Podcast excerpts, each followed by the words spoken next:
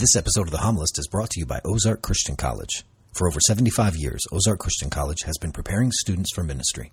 Ozark's 15,000 alumni are serving in all 50 states and in 100 countries around the world, carrying the gospel to every part of the globe as ambassadors for Christ. For more on Ozark's residential and online degrees, visit occ.edu. Welcome to The Homilist with me, Jared Ellis. I appreciate you taking the time to listen. The Homilist podcast is intended to encourage, educate, and hopefully somewhere along the way entertain you. If you want to know more about the Homilist podcast and gain access to more exclusive content, go to thehomilist.com. My guest today is a very busy man. He's the associate professor and director of the Center of Missional Leadership at St. Andrews Hall. Ross also serves as the Presbyterian Director of Denominational Formation at Vancouver School of Theology, as well as an adjunct professor of homiletics at St. Mark's College at the University of British Columbia. He's also the author of a new book called Beyond Snakes and Shamrocks, and it is a book on missional leadership lessons of St. Patrick. This is Dr. Ross Lockhart. Dr. Ross Lockhart, welcome to The Homilist. Well, sir, it's a pleasure to uh, to meet with you and speak with you, and uh, hopefully together we'll bless your listeners. It's a real joy to uh, to be on with you. Well, I appreciate so much you coming on here, and let me just go ahead and tell every, everybody who's going to see this, and and if you're hearing this only, you do not need to fear the bow tie. Okay, don't don't for one second take a look at this and think to yourself, a bow tie really is this guy gonna? No, you better perk up. You better perk up. I've listened to several several sermons of yours, and um, very very very good, very good you, thank you. And I do tie the bow tie myself. I appreciate that. I usually just uh, just when I lecture at, at the university here, I like to to rock the bow tie. Right on. Okay, so so uh, I, I've never I've never been in contact with somebody who wore a bow tie, but that that probably says more about me than it says about you. So well, uh, so tell me about the bow tie. Like, what? Yeah. What's... So my goal is to have one of uh, probably two epitaphs on my tombstone one day. Either, uh, preferably, it would be "Dressed to Bless the Lord." That would be what I'd like to be remembered for. Uh, or the other one is uh, "I told you I was really sick." So one one of those two I'd be happy with, and uh, I'll let my kids and grandkids decide which one to put on the stone.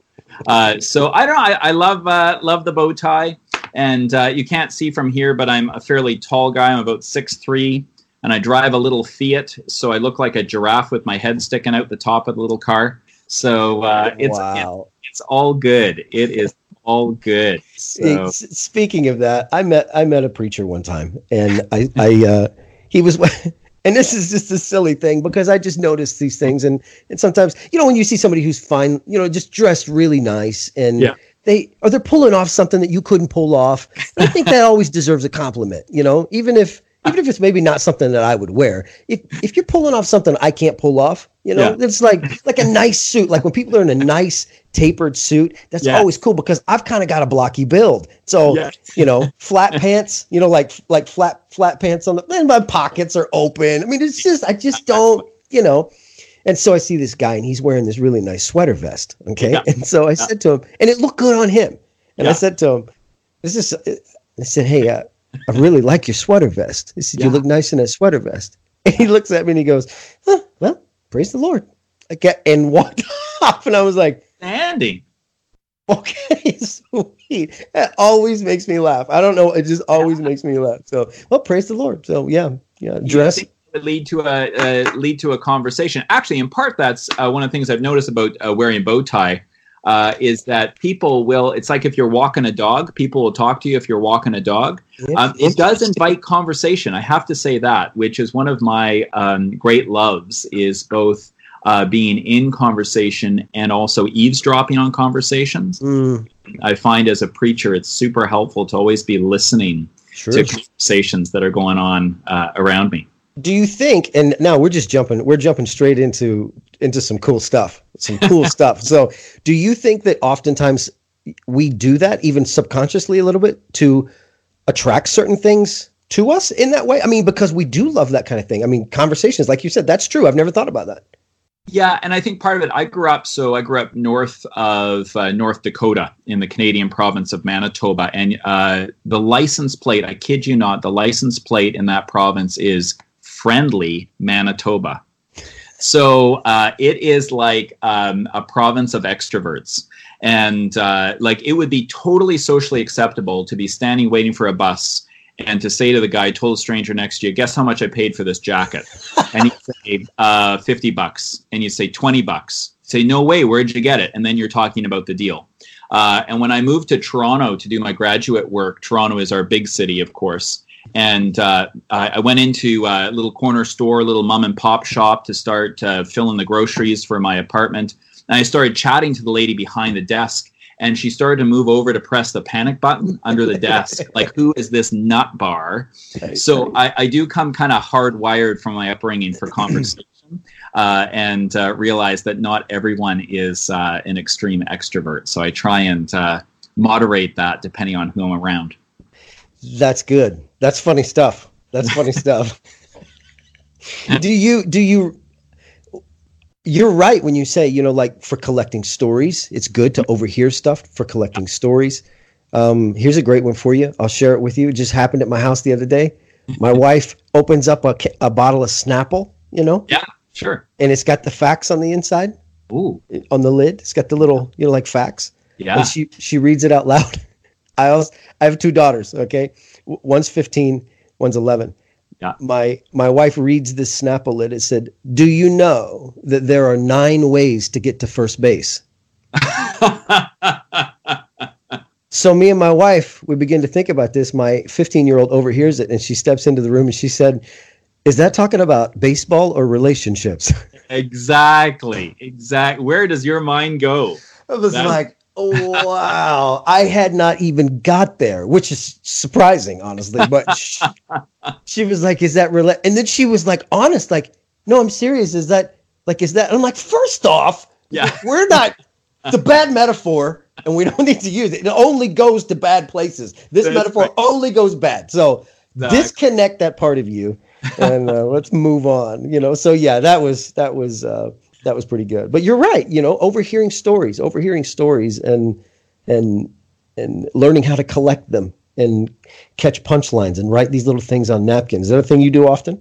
Yeah. So for me, I mean, there are preachers that you meet that uh, have like file folders full of stories and that kind of thing. I've never been that kind of guy, uh, and always a bit puzzled how people could be that well organized. Yeah. Uh, I, I, just really um, try and uh, I don't know if it's pay attention. Probably it's cheesy, but I'll say it: pray attention mm. uh, to what the Holy Spirit is saying to me uh, in any given week. Um, so I'm sitting yesterday on the bus going home uh, from the university, and these two uh, two young undergrads, you know, probably first year university, get on, and they're sitting in front of me, and they say, "Man, I had to just pretend to be a Christian to get away from that guy." I'm like, "Oh, what's going on here?" I'm sitting reading my book, and uh, I said, "Who was that guy?" I don't know. I think he said he was a Mormon or something. And one guy says to the other, "What's a Mormon?" And so they start googling uh, Mormonism, and they say, "Hey, man, you can have multiple wives. What's up with that?" Uh, and it was just like an amazing conversation that I was yeah. like overhearing on this bus, right? Um, partly because uh, Jason uh, probably shared some of it when you had Jason Byassee on, but where we are in the Pacific Northwest, where the you know it's Portland, Seattle, Vancouver, they're all kind of sibling cities. Um, secularity here is just uh, the number one uh, challenge to Christian witness, and so uh, sometimes just basic facts are unknown to people about mm-hmm. tenets of the faith, right? And so I'm always kind of listening to those conversations that are taking place around me. Wow, that's good. Yeah. That's good. Well, hey, let me uh, let me uh, ask you a few questions. I got a I got a load of stuff that I want to ask you about. Um, and and part of these uh, these questions kind of come from excuse me, sorry. These questions kind of come from um, the more preachers that I talk to. Yeah these answers are so diverse. Like they all have something, and that's super intriguing to me, yeah. especially a guy full of curiosity. So, um, who is it that inspires you? What are the things that truly inspire you, light you up, you know, really get you going? Whether it's you know uh, stand-up comedians, um, which I love. I mean, uh, guys who are great at oratory. You know, Barack Obama was a very fine speaker, yes. and a guy who brought him up uh, in conversation on one of the previous episodes. It's not out yet, but it will be. It will be soon. Um, yeah. But guys that really, or people, or women, or or or anyone, anything that just really just lights you up. What yeah. what are those things? It's a great question, and I think uh, across the board, whether it's uh, comedians or politicians or preachers, people who speak with passion, uh, mm-hmm. for me are are um, always interesting. I, am always interested in. I, I, remember going back to my um, home church in Winnipeg, first first year of seminary, and uh, we had a new preacher, not the childhood preacher I grew up with, and a new preacher preaching Christmas Eve uh, and he was talking about the good news of Jesus with a frown on his face. And the guy looked like he was thinking about his uh, uh, shopping list uh, for Boxing Day for uh, sales. And I just thought, what is the matter with this situation? Like, to be able to to be passionate about what you're speaking about, um, I think is a critical piece. People want to know that you are that you are engaged. And some of the big preachers for me uh, have been folks. One of uh, whom you had as your first guest, Will Willimon, uh, who's uh, had a big influence on me, along with uh, studied with uh, Tom Long, great Presbyterian professor of preaching. always been a fan of Fred Craddock. That name's getting a bit old now, but these guys all came out of the new homiletic of the 60s, right? W- with um, emphasis on passionate storytelling that would connect um, uh, what Frank Thomas, uh, who runs the only PhD in homiletics uh, for uh, African Americans uh, in the African American tradition out of Indianapolis. I studied with him as well. And he talks about the need to connect the, the cognitive and the emotive, the head, head and the heart in public speaking. And I think um, for Presbyterians, for God's frozen chosen, there's always a comfort with the cognitive, but not the emotive. And so, whatever tradition you come from, trying to, to strike that balance where passion can be intellectual passion, but also heart passion, trying to get that knit together. Um, is uh, is something that I certainly strive for and try and equip our students to to be able to speak as well.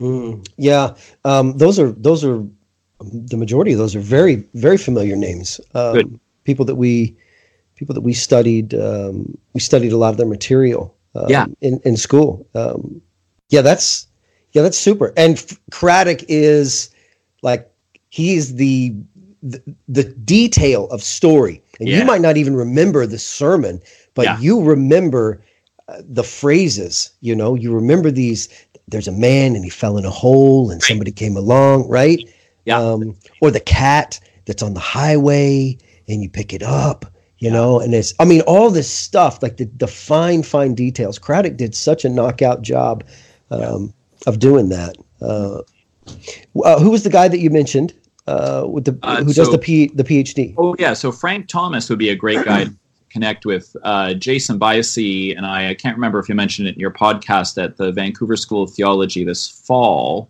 Uh, past fall, we uh, taught preaching in the African American tradition. Which, full disclosure, two Eurostock guys teaching African American tradition is dangerous. Um, but the way we pitched it was every week we Skyped in um, African American preaching friend of ours.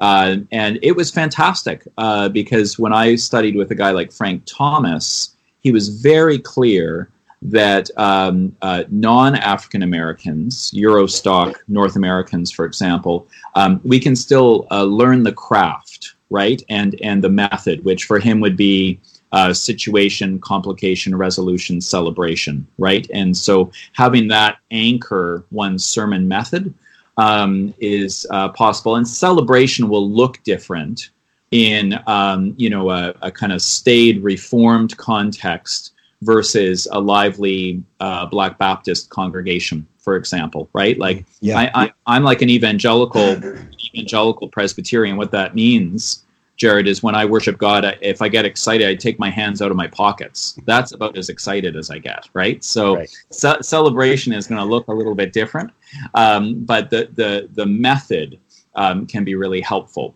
So, uh, which I'm I'm fascinated by sermon method. I, I don't think it's the be all and end all. I'm surprised how many preachers prepare their sermons with absolutely no method. It's just like stream of consciousness preparation. And the scary thing is, you can tell when you listen. Yeah. Are you familiar with the name Albert Tate? No, tell me about Albert Tate. Albert Tate, um, Fellowship of Monrovia, Fellowship Monrovia, I think is his church in Southern California. Uh, he was a he was a guest on here um, awesome. a couple weeks back. Um, he would be another good one if you guys go down that road again. Another yeah. good one to contact because phenomenal, phenomenal. Uh, in fact, are you familiar with the church um, uh, in Chicago, Willow Creek?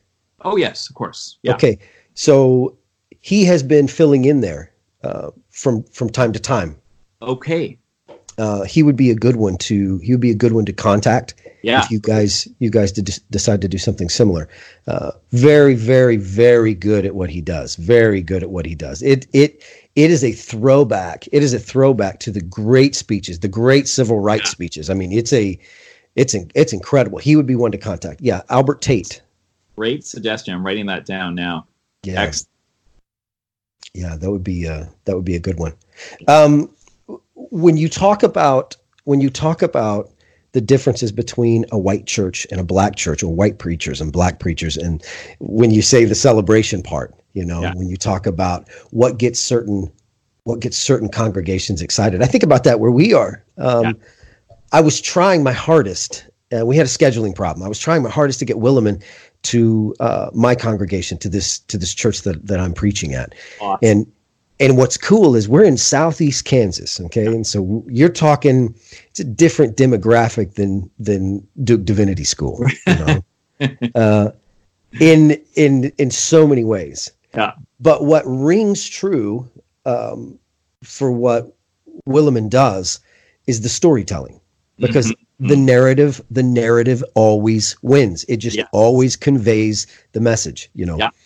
and i thought man it would be so fun to get a guy like willimon here. And so then what i sometimes do is i begin to kind of fantasize like so what would happen if i brought you know an albert tate into yeah. our congregation?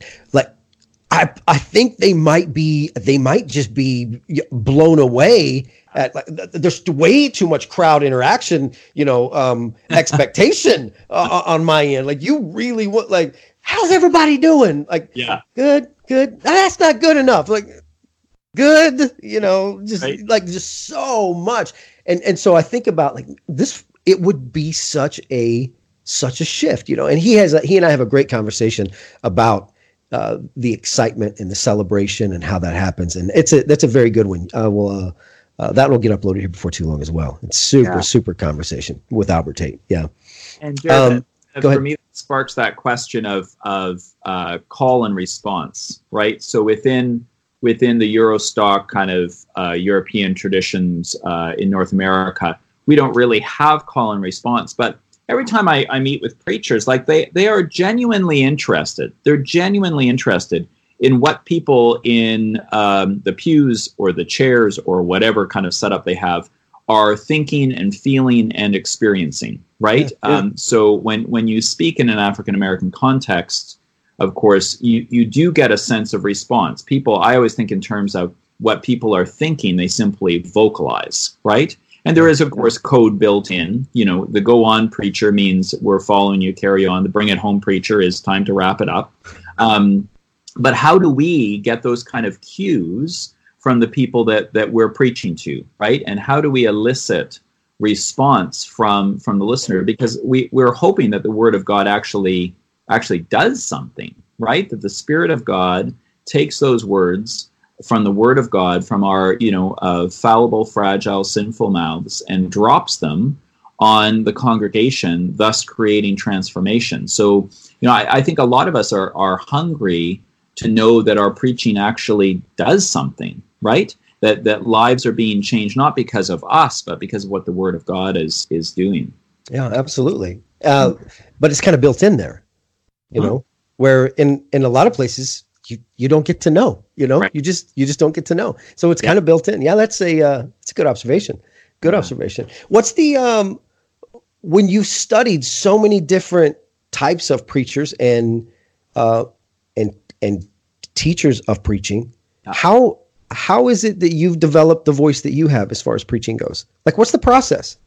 Yeah, you know, I think I'm just reading. Have you uh, read the book Grit yet? It's a fabulous piece of work. Somebody suggested it, but I have not yet. Good. Okay, it's a psychologist who um, does everything from studying Green Berets to the National Spelling Bee to try and figure out, you know, how do some people get through and others don't. Mm. Uh, and uh, so I won't give away too much of the book, but certainly part of it is the equation of of practice and determination. And I think uh, when I was reading that book recently, I thought this is very true for preaching as well. That uh, uh, part of preaching is the formation of the preacher uh, simply over time. When I when I teach homiletics, I'll always say in an intro kind of class, I cannot teach you how to preach in this limited amount of time. But I can start giving you tools for a lifelong vocation uh, and aspiration of, of being a preacher.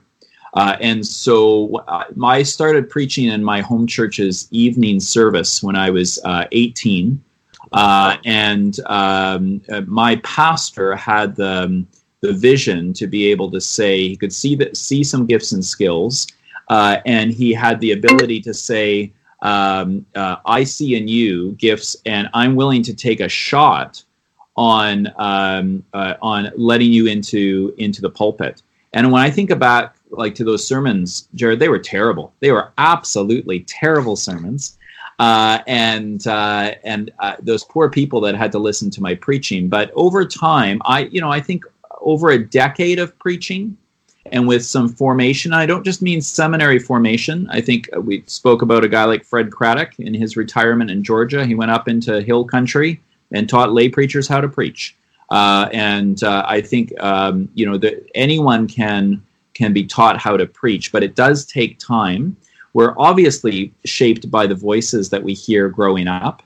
Um, and uh, our preachers, that's one of the challenges at seminary is you know some of the students and where they're coming from and the preachers that they've sat under and you can hear that preacher's voice in them in the introductory classes and it's not that you're wanting to strip that away but you're wanting people to um, to over time through the the power and the presence of the holy spirit to actually identify their own their own preaching voice right um, so I, I, have shifted and changed over time uh, in in many many different ways with my own preaching Hmm. Well, you listen to. Uh, I've got a guy. I will email you. I will email you a uh, a link to to a guy. I won't mention his name. I won't mention his name on here, but I will email you a link to a guy who I, I want you to I want you to listen to. Just just give his give one of his sermons just to just to hear.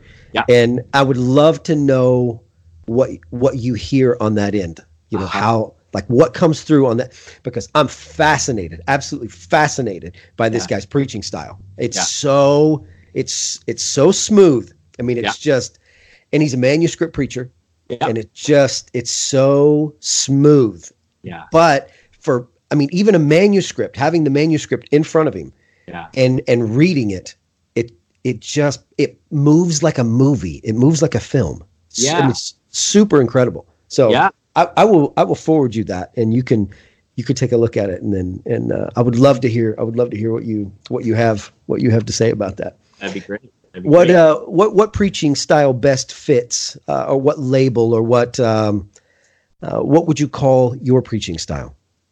Yeah, uh, certainly uh, narrative preaching. I, I, would have a I would have a preference for narrative. However, that's changed over the years. So uh, Tom Long, as he moved into retirement, I remember being at the um, Academy of Homiletics, which is you know kind of the once a year gathering of those who teach preaching in North America. And for his retirement, uh, he he gave an excellent talk on uh, kind of the end of the new homiletic, uh, and and by that what he meant was narrative is not over, but how narrative uh, preaching really benefited from a Christendom mindset right? When everyone was nominally Christian and there was um, a little bit of, you know, um, Augustine borrowing from Cicero, delight, instruct, persuade, right? There was a bit of delight in in uh, in the new homiletic. We love to hear good stories being told by great storytellers. Right. Um, but how he was noting in the the move into post Christendom, which we are fully like fully into here. Um, narrative alone doesn't carry the freight because there has to be my own language would be there has to be a catechetical function, there has to be a teaching function um, to uh, to the actual uh, sermon moment. And so I found my own preaching. I used to I used to have, for example, I used to have more humor in my sermons. When I think back over the years, and and I regret that in some ways, almost bordering on joke telling at times. Um, and when I think about my sermons now, there's still a humorous illustrations and that kind of thing, but um, a lot of that has been stripped away because I feel more and more as I stand in the pulpit um, and and I should have a self disclosure. I've I've shifted. I still teach preaching, but I'm primarily now a missiologist, and that came out of actually just being a congregational preacher. Over time, I realized that the sermon alone wasn't bringing the kind of transformation that I was hungry for in the congregation, and so I stand in the pulpit now, preaching every week in local churches. I look after a little one as an interim moderator. Uh, great great church, um, and what the burden on my heart now is uh, less about delight.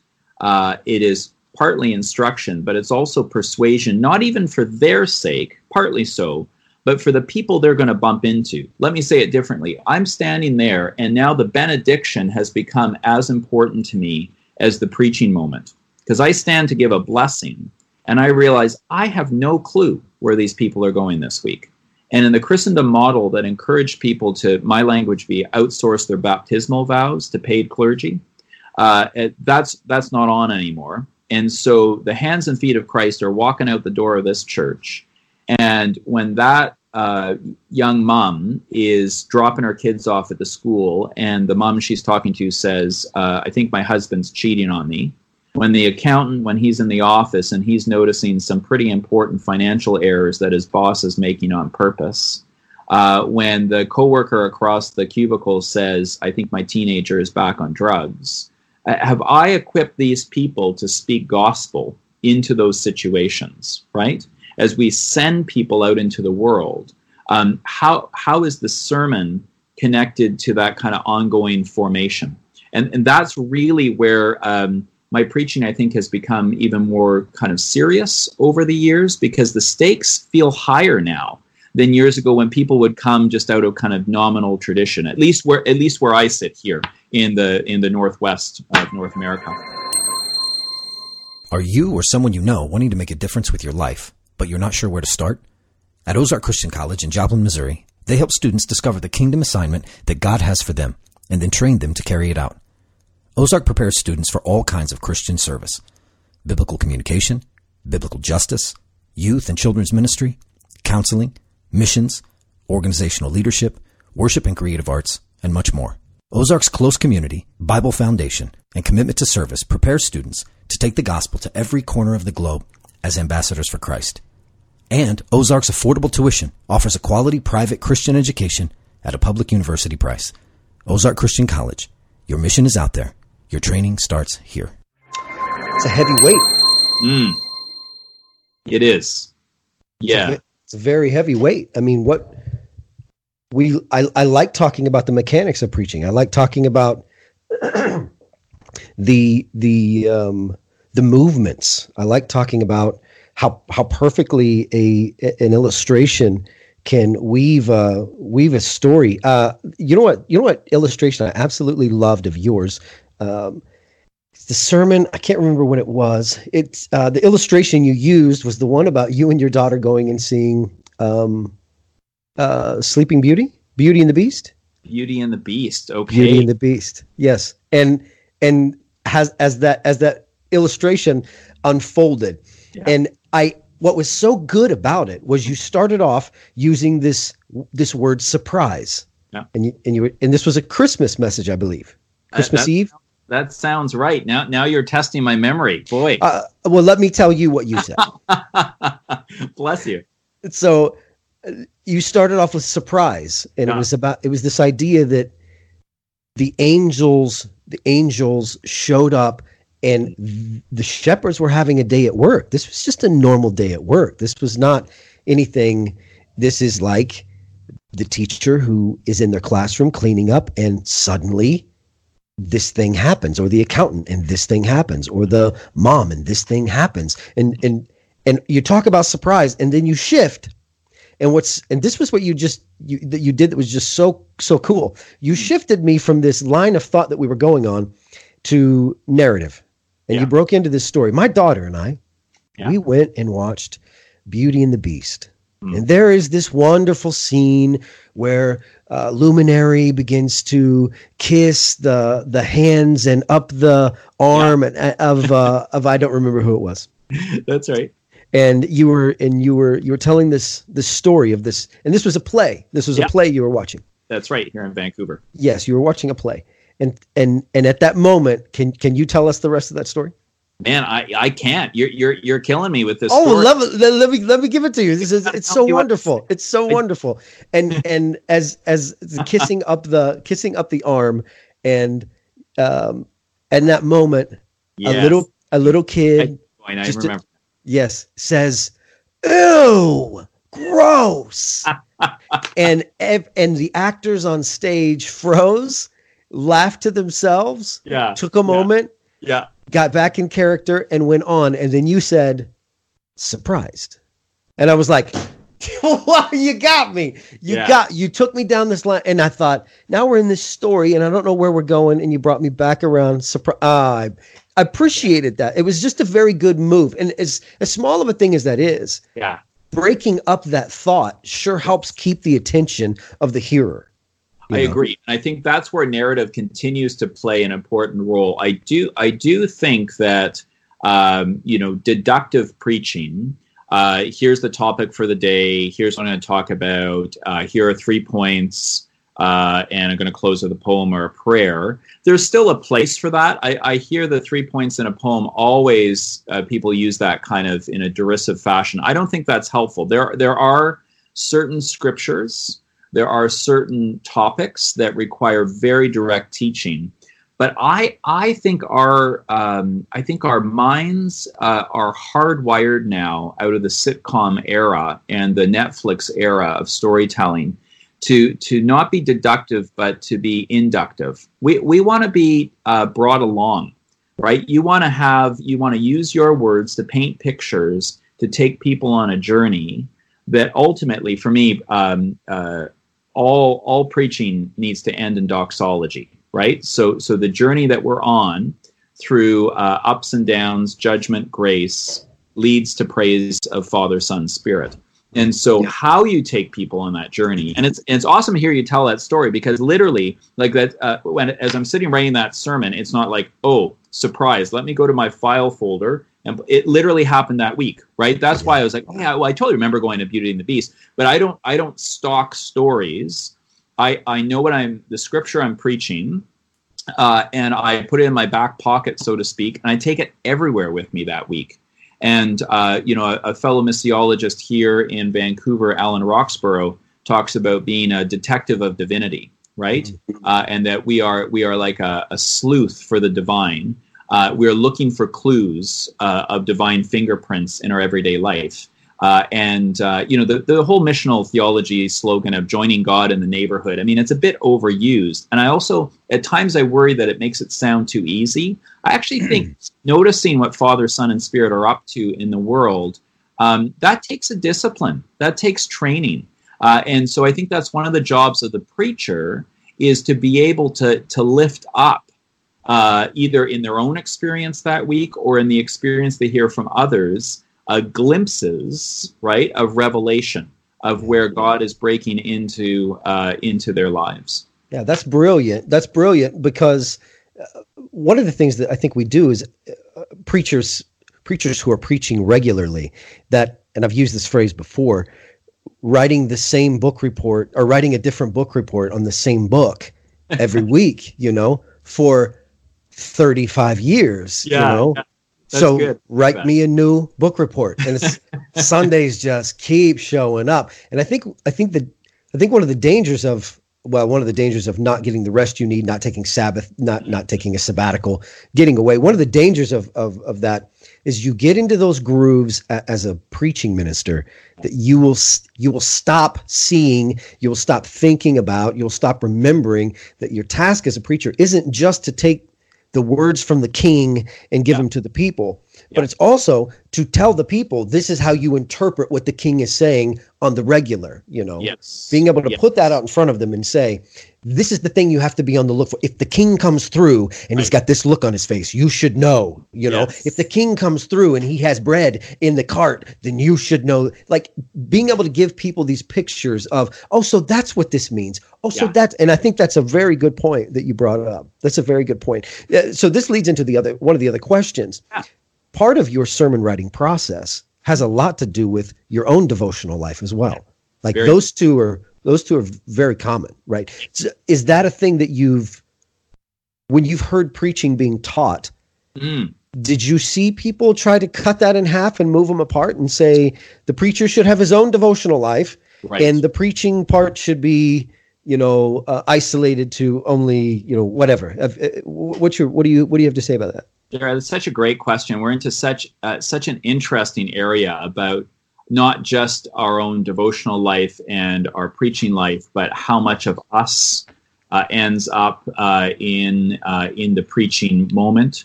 Um, I, so for me, I think if if uh, my ordination were taken away, if uh, I got let go from the college and didn't get a church, um, I, I, will always be a disciple of the risen Lord Jesus. Like that, that's my first calling, right? And so, uh, you know, when you read guys like Karl Barth, I know people have different opinions on Barth, but uh, you know, he even uh, basically comes close to suggesting that our baptism is our ordination, right? Mm-hmm. So for me, my discipleship comes first, and for uh, my discipleship, that means following Jesus uh, as um, as a, a, husband, as as a father, as uh, a neighbor. Uh, uh, so I'm practicing my devotion to Jesus in my everyday life, and then I also get to, on behalf of the uh, the community, uh, interpret the Word of God. I mean, I don't understand why more people aren't signing up to be preachers. I really think we have the best gig ever. Like I just, I love it. I can't get enough of it and um, so the two are gonna the two are gonna flow together, but not but not always um, uh, at, at kind of working together at the same time. In other words, here here's what I mean: is if as a preacher, if you're only reading scripture in order to preach it on Sunday, that's a problem right?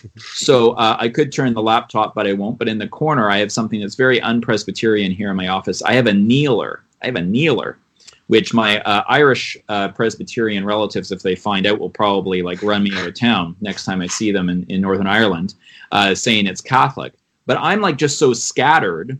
Every morning, I start in prayer and uh, scripture reading on my knees uh, here in the office because I need to focus on what God is doing. And I have a, a prayer life where I pray for I pray for different things each day. Uh, Monday, I pray for uh, mission and evangelism. Tuesday, I pray for the life and work of the college. Wednesday, I pray for the church, especially for pastors I know who are struggling. Uh, Thursday, for the world. Friday, this one is I've added over the years. It's been so important to pray for enemies. And typical polite Canadians will say, "Oh, I don't have any enemies." Yeah, we, we all have people who piss us off, right? Mm-hmm. And uh, and people that we've been unkind to mm. as well, right? Uh, and then Saturday, I pray for family and friends, and Sunday for Sabbath. Uh, and in kind of that Eugene Peterson way of pray and play, right? And so um, having my devotional life is core. And then there are moments where one spills into the other, you know, preaching life, uh, discipleship life. But so much, as you know, and, and preachers listening, so much of um, what we could use in a sermon ends up on the cutting room floor and that's part of the discernment right of of what to put in how much of ourselves to put in. Um, when i was at seminary uh, i'm not a preacher's kid grew up in a christian family but um, no preachers in my history. Uh, and so when i went to seminary i asked preachers kids that were in seminary with me what did your parents do really well? Or what did they really mess up for you as a kid and one of the things I took away was uh, never speak ill of the church at home. Mm-hmm. So my wife and I have always done this. Like uh, we have a nice family meal every night. technology goes away, uh, and we check in on our day. And then when the kids go off, close the doors. And when I was in congregational ministry, I would say, "Man, Mrs. Jones is driving me nuts. She is a crazy lady, right?" Uh, and uh, but to to be careful on that. And in the same way, I I I try to I try to protect um, stuff in the family. I, and as my kids are getting older, for example, uh, that illustration you use of Beauty and the Beast. I will say, hey, so my daughter and I were at uh, the play uh, down Beauty and the Beast and on Granville Street this week, but I don't get into stuff about her life, right? Uh, and uh, I have a rule with my kids: if I specifically mention stuff about them in the sermon, I, I have to pay them five bucks. So, and uh, my son has called me out, and I was preaching that we have a great church plant here in the city meets in a movie theater and uh, the pastor, a friend of mine, was kind of interviewing me ahead of time, and I wasn't prepared for it, which is fine. But I, I gave a reference to something we did as a family that weekend. I gave a, an explicit example of something that my son had had uh, done, and on the way out, he said, "You owe me five bucks." So uh, you know, there's kind of that moment of how much of ourselves do we put in, uh, and uh, and if a story is great and it just doesn't work, you need to let it go, right? You just you you yeah. can't force in stuff from your life and your discipleship into the sermon. Right. That uh, uh, one thing that happens is is current events will often dictate to a preacher like what we're preaching on this week. You know, yes, uh, whether it's personal events. Yeah. So I went to the doctor this week, and um, you know, Luke was a doctor. that's you know, that's that's the, that's, that's the kind of stuff. Is it, it's just comes off. I mean, almost out of out of nowhere. You it's know, painful. that's uh, painful. Uh, uh, yeah. Oh, it's and it's hard to watch. It's hard to. it's just, and I'm one of those kind of guys that I get embarrassed for other people. I. You know, I you know when you see something and you're like, ah, like oh, now I'm embarrassed. Like I'm, a, like I'm blushing. I don't even know this guy, but I'm blushing on my. I'm like this is I'll tell you something else I noticed. I just got back from a, uh, a convention called the Preaching Teaching Convention at Ozark Christian College in uh, in Joplin, and incredible, incredible. They had some really great, really great, really great speakers and uh, workshops.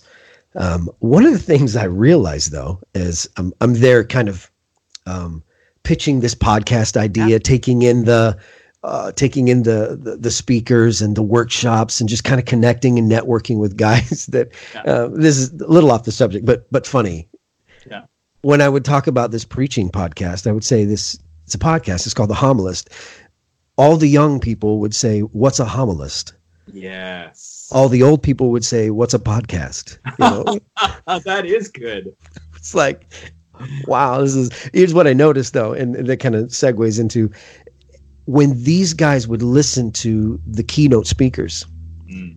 and I get to listen to and talk to really great preachers, but a lot of people don't. Yeah. As I would listen to them listen to these keynote speakers, they were like they were on every single word eh, the the smallest joke that you would just kind of that you don't invest the energy to laugh at you appreciate yeah. whatever's coming after it you don't want to laugh and not hear you just want to listen like just give it a grin you know yeah. like catchy good witty very clever. Let it just kind of slide on by, like okay, because he's going to take me somewhere. But no, like some of these guys, it was like they were in the desert. I've I have not heard anything so funny. You know, slapping what? I mean, there was a there's I don't know. I mean, I, I would guess I would guess somewhere between five, maybe seven hundred preachers.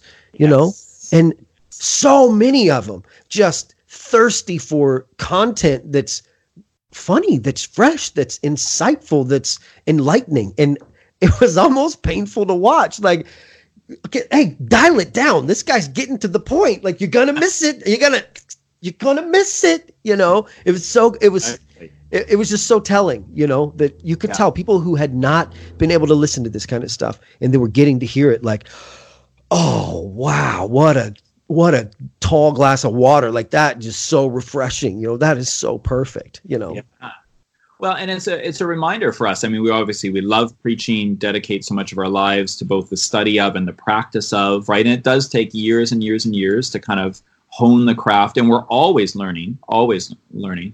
I mean we know that kind of feeling of when you prepare a sermon you think is okay and it just it doesn't work right, and uh, and yet you when when you visit traditions, Christian traditions where preaching has not been as valued, um, it, it's fascinating. So, example, first uh, week and a half of this year in January, I was in Manila, and I was lecturing on homiletics uh, at a couple of seminaries. One of uh, one of the seminaries had a lot of Anglican or Episcopalian students, and you know they they preach seven minutes maybe. Oh yeah, it was just fascinating to see how they were drinking it up because in the course of their seminary education they really hadn't received much training and uh, i just think wow like uh, in the reformed tradition if you can't preach your way out of a bag you're done like like no one's going to call you and right, so right. Um, it, it was a reminder of how important the basic teaching of preaching really is uh, even if you come from a tradition that values preaching we can always improve we can always do better yeah uh, Ross, one more one more question. I know you're going to have to cut out of here. Yeah, no problem. Um, great. Yes, it has been, and I want to talk about that in a second. But I need to know this information before you go. Um, part of the deal that this thing kind of sprouted out of was this was this statistic that I picked up. I, I one of those things I heard somebody from the Southern Baptist, the Kansas Nebraska Southern Baptist Convention, and a guy said something along the lines of, with the people that the guys that he is working with directly 85% of the preachers in the Kansas Nebraska convention are bivocational. Aha. Uh-huh. Yeah. That kind of spurred a part of me to say, you know, I'm in a I'm in a rural setting myself and but this is a full-time gig and I've there's another guy that's on staff yeah. and um, we've got we've got the resources to go to conferences and we've got the resources to get new books and and, and whatever else. But there's guys out there that don't. They don't mm-hmm. have that. And I and when I talk to some of these guys, you can you you can sense this feeling of uh, of abandonment almost. Like yeah. they've Jesus called me to the church, and he, I don't know if he's coming back for me or not. You know, like he he left me here. There's is there anybody out there that you know, and and probably a good portion of of the same kind of uh, guys in the same situations are probably what I was seeing at this convention as well. Mm-hmm. You know, mm-hmm. so there's a lack of resources.